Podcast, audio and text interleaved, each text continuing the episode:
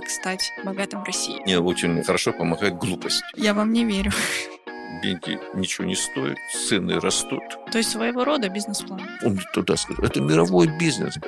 Но можно сказать, что вы работаете все еще в своей специализации научной? Увы, это все обломилось быстро. А где брать такие деньги? Ну, порядка от 30, от 35 тысяч долларов. По-божески. Ну, по-божески, да. «Мой бизнес. Истории донских предпринимателей».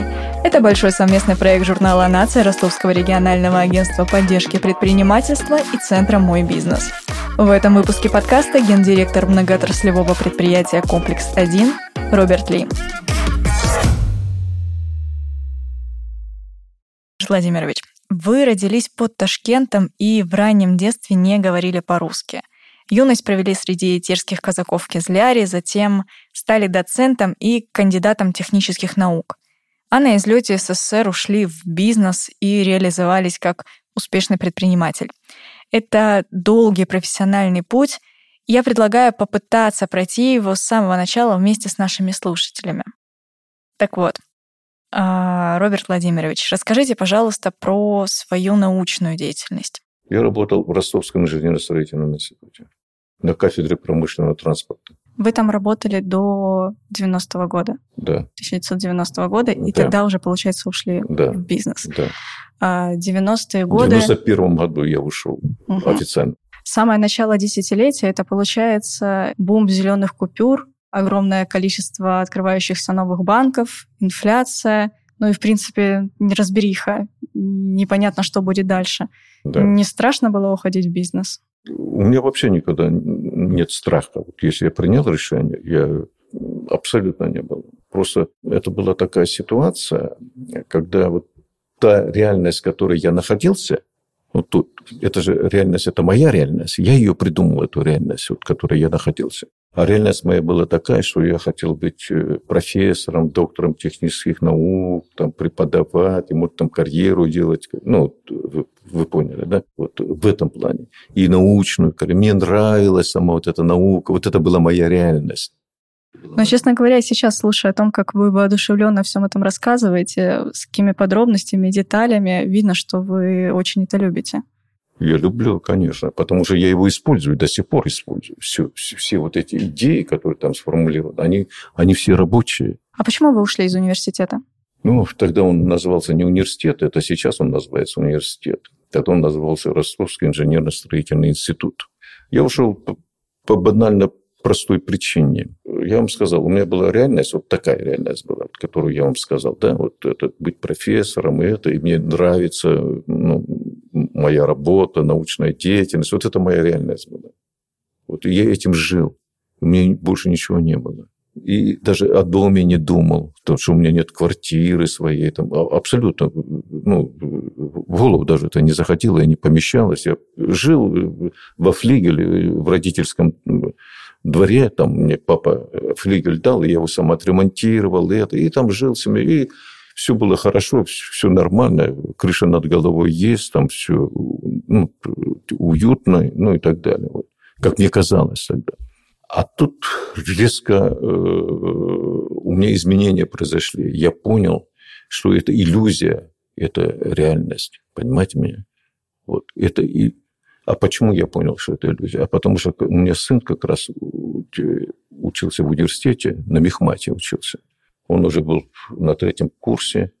И этот, э, смотрю, он там с девчонками встречается, к нему приходят, он там э, песенки поет там с ними вместе. Там, ну, яркая такая красивая жизнь, понимаете меня? Вот и они к нам тоже приходят, и там он приглашает, ну и так далее. И вдруг до меня дошло неожиданно, что он приходит и говорит, папа, я женюсь. Ну, раньше женились рано, я по тем меркам я тоже рано женился. Это сейчас уже, ну, попозже. А тогда было так еще. Я говорю, папа, я женюсь. И вот, вы понимаете меня, я понял, что та реальность, в которой я нахожусь, в которой мне очень хорошо, и мне приятно, и я больше ничего не видел, вот, она не решает этот вопрос. Он женится, ну, понятно, он молодой, это, ну, ничего нет, только я ему могу платить. Папа мне хоть флигель дал, да? где я мог. А я что могу ему дать? Скажи, живи во флигеле, а там, там всего там 30 квадратов или 35 квадратов, может быть, да, вот это все. Как? Я понял, что, что я в заблуждении нахожусь, в колоссальном заблуждении нахожусь. Это неправильно, это не так, я не могу решить задачу, а я же мужчина, я папа.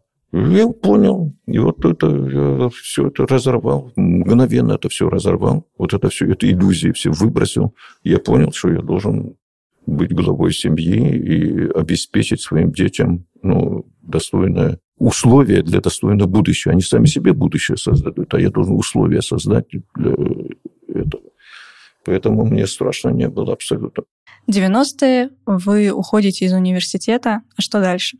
Я всегда все создаю, три раза все создаю. Сначала я создаю в голове, поэтому я ушел, сел в гостиницу, спрятался там, чтобы никто мне не мешал и стал писать концепцию бизнеса. Я еще не знал, как я буду его делать, и что это такое, там, ну и так далее. Вот это все. Вот я начал писать. И написал. За месяц я написал. Вот эти все. Четко мне ясность стало, и это все, что я буду делать, как там, ну, и так, и так далее, и так далее. Вот это все, все было непонятно. А что вы выбрали для первой концепции своего бизнеса? Во-первых, э, когда я еще в институте работал, вот еще там я работал, я занимался этими автотранспортными комплексами, я занимался целыми промышленными узлами. Знаете, вот занимался промузлы были такие большие, и надо было там ну, оптимизацией вот это заниматься. То есть я когда уходил первое мгновение, я понимал, что я легко, вообще у меня проблем нет, деньги пойду на предприятие и это, тогда создам свою компанию, тогда уже разрешили создавать свою компанию, пойду и, и сделаю. Я вот так вот и думал, вот, когда начинал. Ну, увы, это все обломилось быстро. Как начало распадаться все, предприятие, все это, ну, никому ничего не нужно было там, ну, и так далее, и так далее тогда инфляция валила, там все прочее, прочее. И вот тогда у меня идея пришла, о чем я говорю, это принцип паруса. Пришла ага. идея, она ночью у меня родилась, эта идея. Я просто себе задал вопрос, вот как человек, который... Математического склада Да, вот который думает, это я сначала думаю, я думаю, а, слушай, если инфляция, так, это ветер, который валит все, все валит, все сносит, как ураган. Все это, слушай, это же колоссально обладать силой он обладает. У него же колоссальная сила. А почему эта сила должна быть против меня направлена? А почему нельзя использовать эту, эту силу природную, которая она есть, ее надо просто, э, Таня, использовать, эту силу, правда ведь? Я говорю, так, хорошо, а как же ее использовать? Значит, надо понять природу этого явления. Я понял, природа явления заключается в том, что э, деньги ничего не стоят, цены растут. Если ты купил за 10 рублей, да, то это же будет уже стоить 20 рублей, допустим, понимаете, mm-hmm. что ты купил. И причем это там счет идет в днях, вот это все. Я понял. Так, вот что происходит, вот это происходит, так, так, так. А как считается вот, ну, цена? вот, умножается цена продукта, умножается на инфляцию. Правильно, да? Uh-huh. Умножается на инфляцию. Так как инфляция умножается на стоимость этого товара, мне было понятно, что если стоимость товара будет равна нулю, то какая бы ни была большая инфляция, то она тоже будет равна нулю. То есть я так обрадовался, ну, сразу вот эта мысль, раз скользнула мне вот это все. Ну, неожиданно пришла эта мысль, я понял, вот она где кроется. Следовательно, тогда этот ветер инфляции или буря инфляции или ураган инфляции будет мне помогать. Он же будет помощником. Он же все будет разметать всех конкурентов. Никого же не останется. А я знаю, как это сделать. Я знаю. Следовательно, мне надо найти товар, который с нулевой стоимостью. Дальше начинаю рассчитать. Если товар ничего не стоит, то есть ну, нулевая стоимость, угу. кому он нужен, этот товар? Он же никому не нужен. Так, начинаю думать, смотрю так, ну да, воздух, дышим, это он же бесплатный. Нулевая стоимость. И нужен. Нужен. Солнышко бесплатно. Бесплатно. Да, тоже нужно. Нужно. Понимаете меня? И оказалось, вот этого нужного валом понимаете, но которая бесплатна. Ну, э, даже та же земля, ну, первобытное время, допустим, да, вот когда люди там же не продавалась земля, там, почему я пойду в поле, я выживу, Потому что везде есть, все есть. Все природа, только ее надо воспользоваться, и все. И тогда, и все, и тогда мне стало понятно. Теперь начал искать. Начал искать, искать, в голове прокручивая, прокручивая. И тут я вспомнил, что папа это всегда, этот, у нас были куры, он всегда куриный помет использовал. Он его собирал, его. Угу. Это, и, для удобрения. Для удобрения. Там, ну, оно подпревал, а потом он в воде размешивал его. Хорошо знает эту технологию. И я видел, что дает реальный результат. Это не то, что а именно реально он работает. Так, думаю, ага, а где же его найти? Сходу ж не приходит в голову. Это, это сейчас уже понятно, потому что я продумал тогда. А сходу ж не приходит в голову. А где же взять? Где же так, так, и тут до меня пух, как пронзает меня, понимаете? А птицефабрики же были советские. Хорошо. Так, а где их найти, эти птицефабрики? Хрен его знает. Это, это же не то, что не интернет, а ничего. Ага, телефонная книга. Они продавали телефонные книги, mm-hmm. там, а там все было. Я ее пошел купил. Был там раз раздел птицефабрики нашел и поехал. Было это разбито, все там, ничего там не было, птицефабрики, конечно. Там только здание стояло, это без окон, без дверей, без ничего.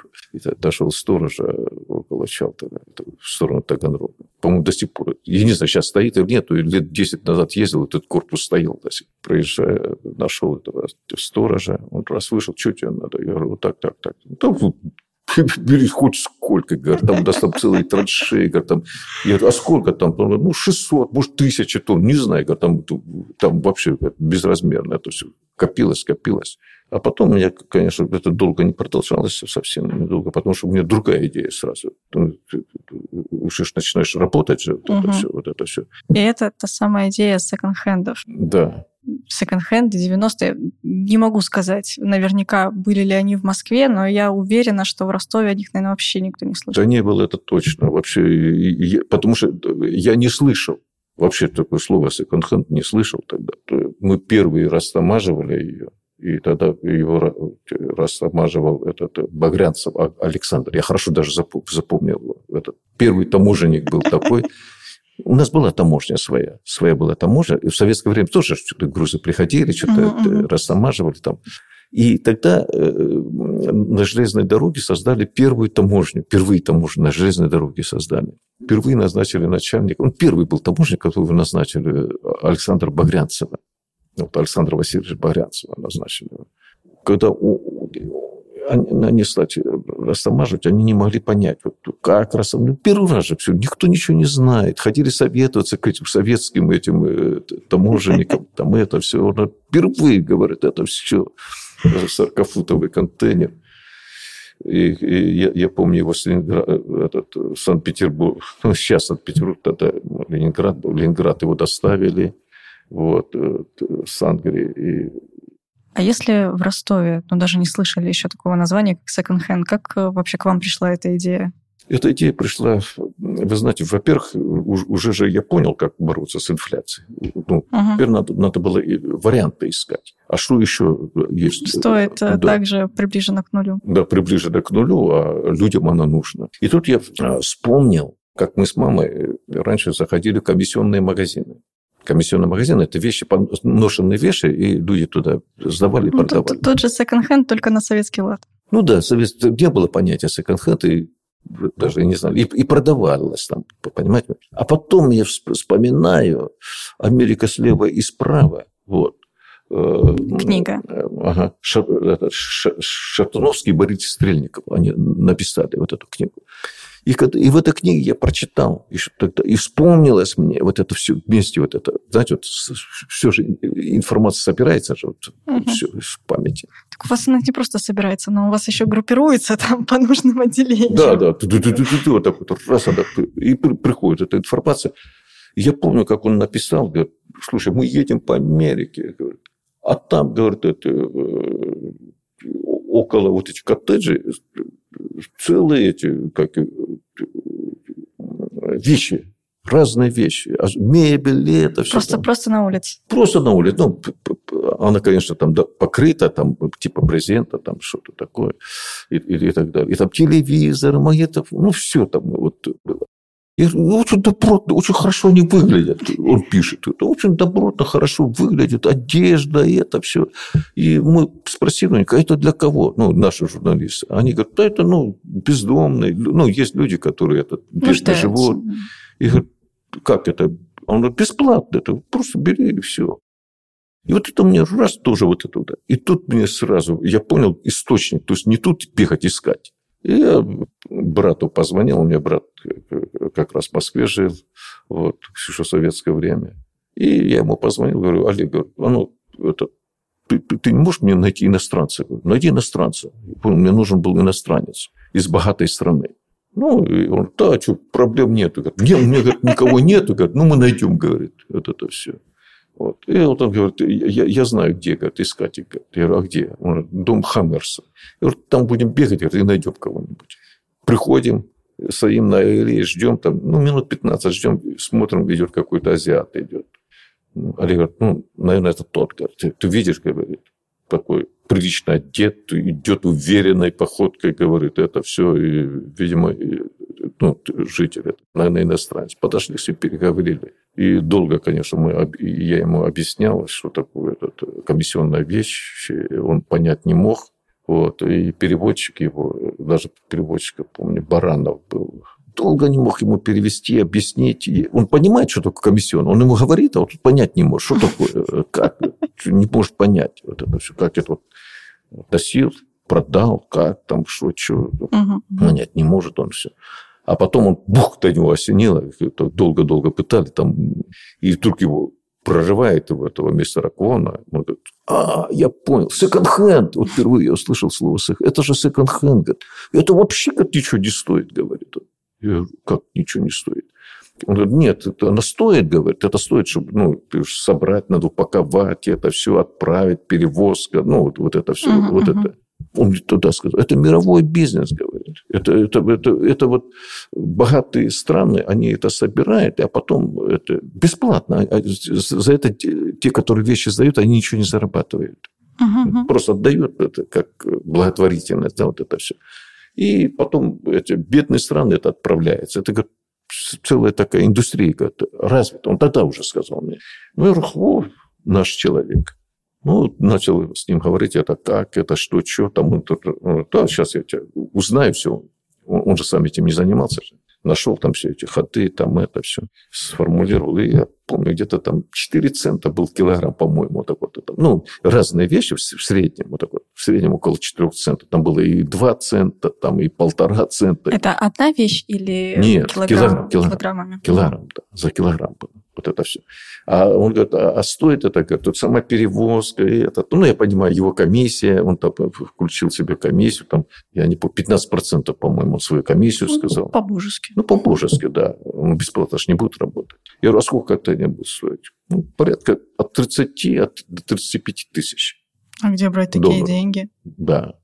Во-первых, у тебя, конечно, этот, на жизнь уже были, были деньги на, на жизнь, да, вот это все. То есть не совсем я был бедный уже к тому времени, потому что я и, ну, кое-что заработал. И когда и программным обеспечением занимался, и когда я еще репетиторством занимался, и когда э, куриным пометом занимался. Ну, ну он, конечно, ни в какую не, не даст, если я не заплачу.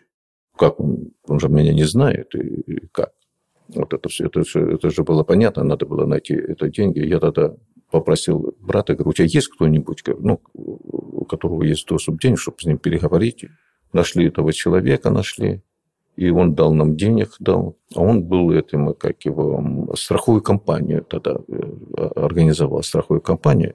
uh И я не знаю, как это, какой принцип работает этой страховой компании. Каким-то образом у него были деньги. Мистер фонд сказал, это, это ну, по курсу. Вот это все. Он сказал, как это обменять, в каком банке. Ну, мы уже э, компания была у нас там, это все. Э, короче, по его, по, по его этой наводке все это сделали и получили доллары. Ну, и мы договорились, что он дает мне доллары, а я ему за это 5 тысяч. Ну, как это. Ну, на этих условиях, короче, вот это все. Я пошел к отцу Вот. Я говорю, папа, у меня есть такой вариант, мне нужна этот, ну, ваша поддержка. Отцу. Ну, я ему рассказал все. Он не задумайся, он мне, вот я тебя знаю, как я тебя поддерживаю, говорю. Я говорю, если я что-то со мной что-то случится, я же должен отдать это, да что у нас есть? Угу. А ничего, говорит, дом продать, все сделаем, все. Это все. Ну, я этот, пошел к нему за поддержкой с какой точки зрения. Мне очень важно было, чтобы меня поддержал отец. И когда он так сказал, это мне вот то, что было в голове, сразу легло вот сюда, в сердце. Ну, вы понимаете, он готов рисковать. Дома, да. Вы понимаете меня вот это? Какая ответственность на мне лежит? Он готов идти. Сколько веры. Да, веры в меня там ну, и прочее, прочее, прочее. Вот это все. И, конечно, супер была ответственность. И, и тогда я понял, что такое идея и что такое мечта. Тогда я понял. Идея, если она в голове, это идея. А если она у тебя в сердце, это мечта. А чтобы в сердце попала, должен быть еще один человек, который поддержит ее. И, под, и достаточно, ну, такой, с головой должен быть человек. Почему? Потому что э, этот человек как бы тебе проверяет. Он же по-другому смотрит. И он достаточно умный человек, опытный человек. И прокручивает в голове, и у него тоже должна она поместиться. Правильно, да? И вера не должна упасть. И тогда это тебе подкрепляет. И у тебя еще ответственность возникает перед этим человеком. И ты там уже ищешь такие контрмеры. Я уже тогда уже научился писать шансы. Всегда я делил это листок пополам. Я все люблю пополам делить. Шансы и риски пишу шансы. Получится, получится, получится, получится. Ну, все. Uh-huh, Потом uh-huh. риски, ты, ты, ты, ты, риски написал. Потом после каждого риска начинаю искать контрмеры. То есть своего рода бизнес-план? Ну, я не знаю, как это назвать. Вот это, я, я так вот работаю. И, и до сих пор так работаю. Пишу ты, ты, ты, ты, ты, ты, все эти... Пока не найду эти контрмеры, я ни налево, ни вправо не пойду. Но я был уверен, что все получится. Почему? Потому что там ну, 4 цента и это, вот, и продукт сколько вот стоит, понимаете меня? Я понимаю, как э, все это происходило там, в Англии, да, вы закупались, вы говорите? Да. Но я там не знаю, как это делалось. Это все мистер Кон все. Я ну, я имею в виду, что вам отправляют эти спрессованные да, тюки, да. вы их получаете да. на таможне, а что дальше? А дальше это, это работа. Это колоссальная работа, понимаете мне. Первый момент – это надо их выгрузить. У меня был склад. К тому времени я в подвальном помещении квадратов, наверное, там, я думаю, под тысячу квадратов было. Я там сам сделал все своими руками. Первое надо было их складировать. Складировал я их туда. А это значит, что они, эти тюки, они спрессованы. Просто шуба спрессованная под большим uh-huh, давлением. Uh-huh, uh-huh. Платье, там, блузки, все спрессованное. Вот это все. То есть ее как? Значит, ее надо восстанавливать. Правильно, да? Ну, я понял, как это восстановить. Это очень легко все это делать. Сразу соседи, теток, этих женщин, быстро там сарафанное радио пошло, там это стоит столько-то, ну, вот все, понимаете, каждому платишь и так далее, и так далее. И... Еще импортная вещь. Да. И они быстро, поток собирается, потом распределяется, потом где продавать, это лотки вынесли, там это очень много лотков сделали по всему городу, особенно центр почти весь мы захватили, потом э, магазины сдавали, э, ну, разные магазины сдавали там и так далее. Потом в некоторых магазинах арендовали там, ну, эти площадки там, э, потом, значит, я купил два автобуса и КАМАЗ, ну, крытый, и мы вывозили еще в райцентры, ездили, там субботу, воскресенье, там это, базарные дни. И там тоже очень хорошо уходило. И... Ну, в принципе, могу представить, какой ажиотаж. 90-е, в принципе, популярные все эти импортные вещи идут. Да, да, тогда было Ростове, это очень популярно было. И причем они копейки стоят. Но там какие проблемы еще были? Вот смотрите, вот что я использовал, например. Вот, у меня есть принцип пяти. Вот я еще когда, помните, ушел, uh-huh, прежде uh-huh. чем делать бизнес, я разработал критерии оценки принятия решения. И на первом месте у меня стоит безопасность. На втором месте стоит надежность стыковок. Третье – время. Четвертое – это затраты. Пятое – качество. Вот, вот эти пять таких вот показателей, вот я все через них пропускаю. Это уже на автомате, это уже, ну, уже само собой это получается. Уже Это подсознание уже. Это, мне не надо там это напрягаться, там еще что-то делать. Первая – безопасность. Значит, я проработал всю безопасность со всех точек зрения, понимаете, вот даже доставку контейнера, чтобы это, может, для кого-то это ничего не стоит, эти там 30 тысяч долларов, да, для меня это большие деньги были. Если его потерять, как? Конечно, я продумал его до мелочей. Потом его привез, выгрузил. И тоже думаю, какие тут, опять с точки зрения безопасности смотрю. Пробежался все. Так, смотрел, смотрел. Так, первое, протечка воды. Ну, представляете, это ну, же подвал, да, там да, это, конечно, там технический, технический подвал, и там разные все эти э, водоводы, потом канализационные трубы идут, да, вот это все. И горячая вода идет, и холодная вода идет. Первое, я нашел сантехника у этих этого дома и спросил, а где в случае чего отключить хотя бы, ну, ущерб сократить. Второй момент, как предохраниться от этого. Ну, там же не везде трубы идут. Там, где идут трубы, я, значит, этот, отбойники поставил, ну, вот сверху, чтобы вода туда лилась. Следующий момент, хорошо, этот, днем дежурят там люди. А ночью, если пойдет, она же затопит нахрен, пока там поймешь там и так далее. Следовательно, я разработал, спецтехнику разработал, которая на микрофоне основана. Взял, купил маленькие эти, как его, микрофончики, и с помощью этих микрофончиков мы лили воду, капает, капает, капает, капает, и этот сигнал улавливали и давали сигнал на пульт, чтобы кричала аварийка, чтобы там топит. Ну, я уже не говорю, там, э, есть кто-то преступник забрался, там это, все это было, короче, сигнализация была, разработана своя сигнализация.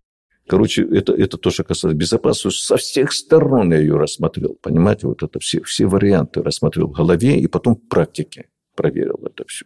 Потом надежность стыковок. Вот это надежность стыковок – это самое слабое место до сих пор. Оно везде. Вот если где-то что-то хромает, то всегда хромает стыковки. Понимаете меня? Допустим, этот, э, у вас есть молодой человек, или там вы замужем, или там, ну, семью создали уже или создадите семью в будущем и так далее, то самым уязвимым будет эта стыковка. Правильно? Да, да, бесспорно. Это будет стыковка. И сделать ее надежной требует колоссального труда. Эту, эту проблематику я очень хорошо знаю, знаю, как решать ее там, ну, и так далее. Уже тогда уже очень хорошо проработал ее. Вот этот вопрос, что там ничего такого не проскочило. Там я никогда не работаю, то, что касается материальных вещей, в моральном поле. И на это надеюсь. Вот, вот, вот, это не может быть, он такой честный, еще что там и так далее, и так далее. Понимаете? И вам не советую. Никогда. Поэтому я все перевожу в такое поле, материальное поле. И вот постоянно надо думать, понимаете? Постоянно надо думать, постоянно надо решать, потому что, но я из чего исхожу? Я исхожу из потенциального ущерба, который это может нам нанести. Если будет наводнение, нахрен, то 50% затопит, и вещи уже будут что? Негодные. Ущерб непоправимый, правильно? Да, да. Непоправимый. Конечно. Если там залезут и вынесут, тоже непоправимый ущерб. То есть я исхожу не из того, что вероятность это случится, не случится там еще, а я исхожу из, из того ущерба, который будет, если это случится, если даже очень будет маленькая что вероятность. Ну, тут, тут очень много, конечно, таких вот моментов, нюансов. И каждый раз э, для каждого случая, каждая ситуация, она разная. Понимаете, она не повторяется. Там, смотря, что делаешь. Если, допустим, делаешь резервуар, делаешь, вот я резервуары большие делаю, там тоже стыковки есть между панелями. У меня на болтовых соединениях там это все без прокладок, без ничего, но вода не протекает. Да? И там тоже вот эту, как стыковку эту обеспечить между этими панелями, там, чтобы не разорвало, чтобы это, там, там свои уже. Ну да, целая технология. Да, свои эти такие. А сколько просуществовал ваш э, бизнес секонд-хенда? Я уже не помню, если честно. Недолго, недолго. Ну, лет пять, наверное. Но это много для нас. Это много, да, вы так сказали недолго, я думаю, ну, год-два, вы такие пять. Да, я, я, я так думаю, пять лет. Я где-то лет, лет пять, наверное, просуществовал. Почему? Потому что я потом уже кинулся в совсем другие области, кинулся. Угу. И вот как раз про это. Получается, сразу после секонд-хенда вы как раз пришли к предприятию «Комплекс-1». То есть вы сделали такой большой жизненный круг э, ради того, чтобы прийти к но можно сказать, что вы работаете все еще в своей специализации научной, да. но теперь и получаете за это достойный доход. Да. Получается, что так. Да. А, а ведь смотрите, вот даже когда я занимался и, и теми вещами, везде использовался научный подход. Да, да, да. Тот же, который Аналитический я тип мышления. Вот как вам кажется, для человека, который ведет бизнес, обязательно иметь аналитический тип мышления? Просто многие говорят, что а, для бизнеса нужен талант. Каждый случай уникален. И вот он, ну, есть и общее там. Общее, я считаю, что должно быть вот общее для, для всех. Если этого нет, ни хрена не получится. Ни у кого не получится, если ты даже талантливый будешь. Вот это все. Есть общее. Первое – это честность должна быть. Для меня эта честность – это превыше всего. И когда я говорю честность, я, для меня она либо есть у человека, либо ее что? Нет. Нет. Второе, я считаю, что, что еще нужно, помимо таланта, всего прочего, прочего, там, аналитики, еще что, трудолюбие. Если нет трудолюбия, какой толк? Понимаете, если он лентяй. Ну, конечно. Ничего не получится с, с такого человека. Вот э, трудолюбие я, я, я ставлю от нуля до 10 баллов. Даже от единицы. Потому что абсолютно нетрудолюбивых не бывает. Вот нулевых не бывает, потому он же как-то живет, себя ж кормит, не умер же. Хватает трудолюбия для того, чтобы дойти до холодильника. Да, да, да, себя сохранить хотя бы. Хотя бы в этом отношении он трудится. Потом я от единицы до десяти. Третье – его компетентность. Вот как э, у вас, у вас же свои компетенции в той области, которую вы закончили в области журналистики, это прекрасно и так далее. И тоже компетенции можно э, от единицы до десяти. Десять – это самый высокий балл я даю. Четвертое, я считаю, это активность. Под активностью я понимаю э, этот, э, такого человека, который, понимаете, он постоянно в поиске, постоянно ищет, он новатор, э, он творческий человек, он изобретатель, он ну, все время что-то ищет, вот ему все время мало, вот это вот все время движется. Вот, несмотря на свой возраст, вот, а мне 74 исполнилось в этом году, да, я, я, сохранил, я вам не верю. Я, я, я сохранил такую же активность, как было раньше. Она у меня не уменьшается, эта активность. Понимаете? Я постоянно занят поиском нового. Постоянно нового. И внедряю ее постоянно, постоянно, постоянно. И я уже, да, я вам не говорил, я говорю, что все мои эти, как его, весь мой бизнес построен на изобретениях. Вот. На патентах который, ничего нету такого, который, или на ноу-хау, крайне, а в основном все на патентах построено, вот это все. Вот, то есть все время занят поиском вот этого нового, ранее не бывшего. И пятое – это умение человека сотрудничать, то есть быть в команде. Вот когда интересы команды выше, чем интересы что личные. На самом деле, конечно, поэтому я к этому очень осторожно отношусь, и это я всегда так делаю. Первая мысль, обратили внимание. Угу. Второе, эту мысль я хочу сделать мечтой. Правильно? Чтобы Нет? она запала в сердце, правильно? Да, чтобы она запала в сердце. Я должен найти человека, который меня поддержит, я ценю этого человека. Вот, то есть я с мыслью даже работаю так, чтобы она попала в сердце мне, понимаете, чтобы я прочувствовал ее хорошо. А потом я начинаю вторым шагом, после того, как она мечтой становится, я начинаю ее что делать? Практиковать. Практиковать. На земле. То есть, как водитель, я начинаю ездить, смотреть, а что, что там это. И начинаю смотреть. Безопасность, надежность, время. Я вам время, затраты. Катю еще не рассказал. Там тоже очень ну, свои есть эти нюансы. Но все очень возможно рассказать. Вот это я сразу пропускаю на землю. На земле вот что работает. Понимаете, без этого ты проиграешь. Вот это все вот эти этапы ты должен пройти. Понимаете, а тут совсем другое все. Все другое здесь. Здесь надо это понимать, вот это, чтобы ну, выскочить, все. И так далее, и так далее. Вот в чем дело. Мы пропустили еще один очень важный вопрос. А, предприятие «Комплекс-1». Что оно вообще представляет из себя сегодня? Вот смотрите, этот, э, я понял, это те продукты, которые мы выпускаем. Да, да, да, да, да, да. Первое, мы выпускаем и делаем разметку uh-huh. для Более того, мы сами разработали эти машины. Это наша конструкция. Мы делаем три вида разметки. Мы делаем разметку краской, делаем термопластиком и химическим пластиком. Химпластик еще есть. Второе э, это направление. Мы делаем цифровые технические средства. Мы их так назвали, дали такое определение.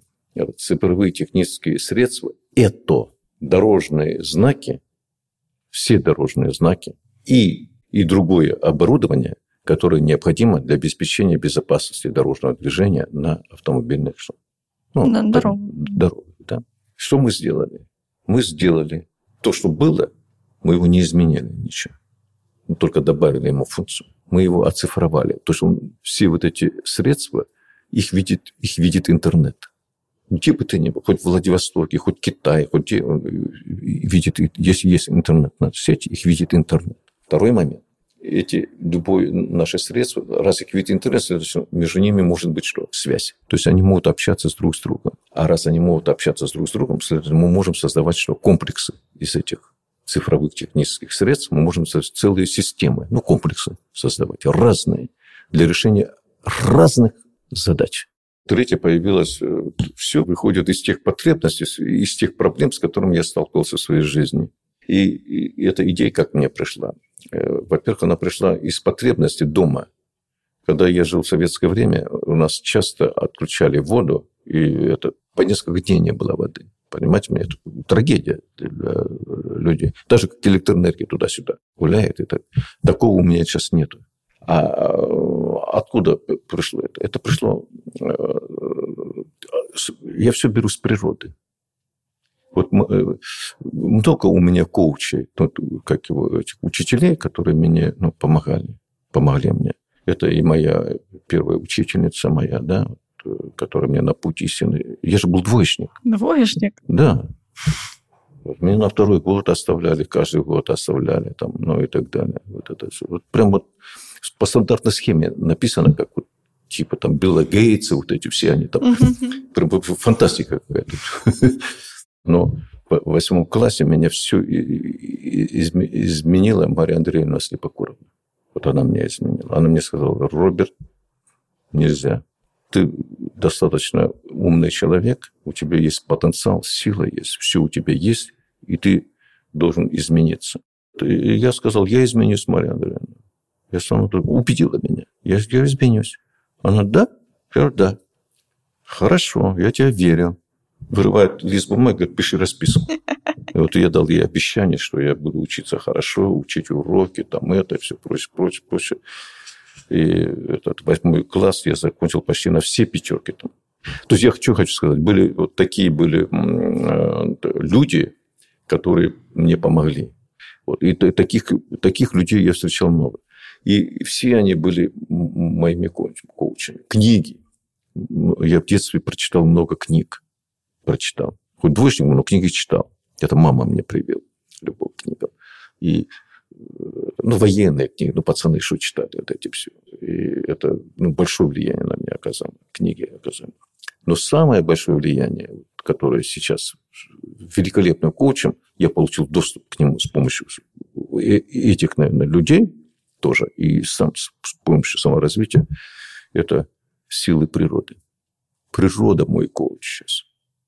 Я сразу вижу, где природа, где как, вот эти силы, там, ну, ну и, и, и, и, и, и я их использую. Но вы сами написали книгу. У вас в 99 году вышла книга «Как стать богатым в России». Да. А почему такой акцент на России? А потому что здесь, как вести здесь бизнес в России и как вести за границей, в любой другой стране, здесь свои есть особенности, которые ну, надо учитывать.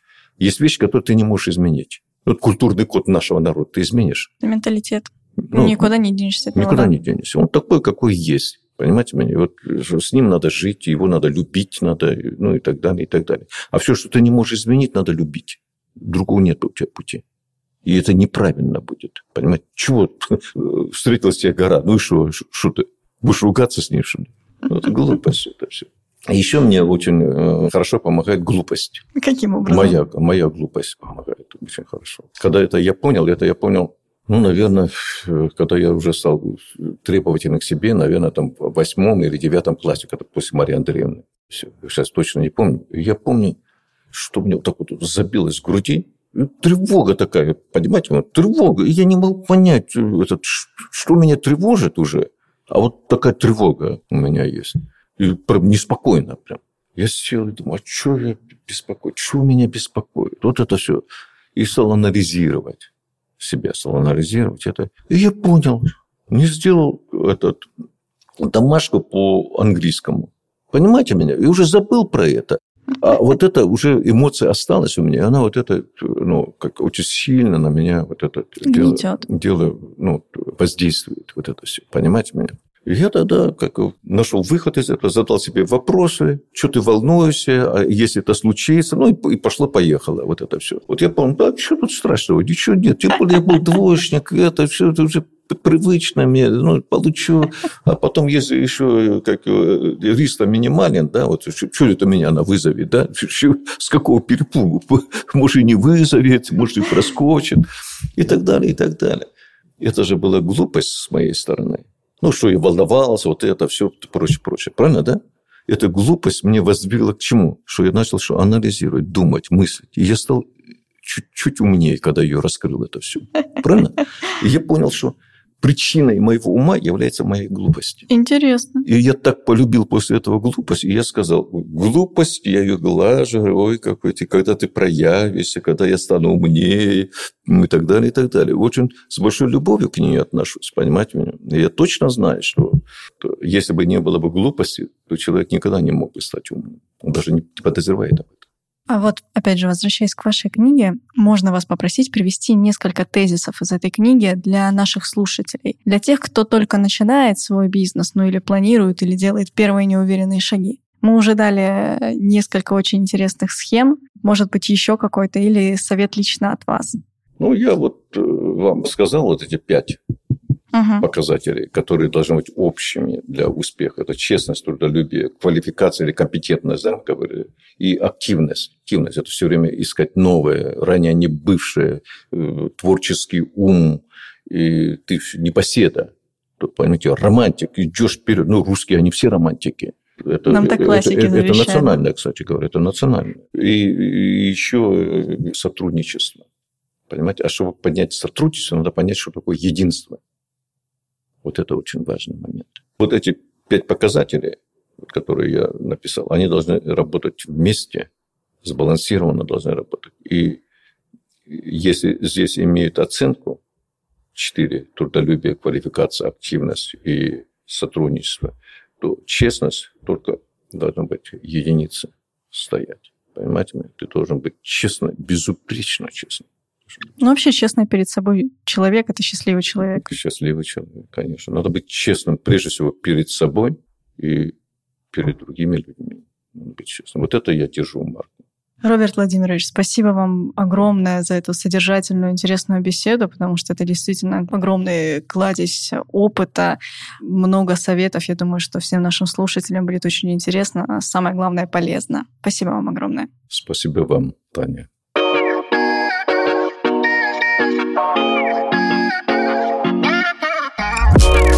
Героями проекта «Мой бизнес. Истории донских предпринимателей» станут 25 компаний, лидеров своих отраслей, которые хорошо известны и за пределами Ростовской области.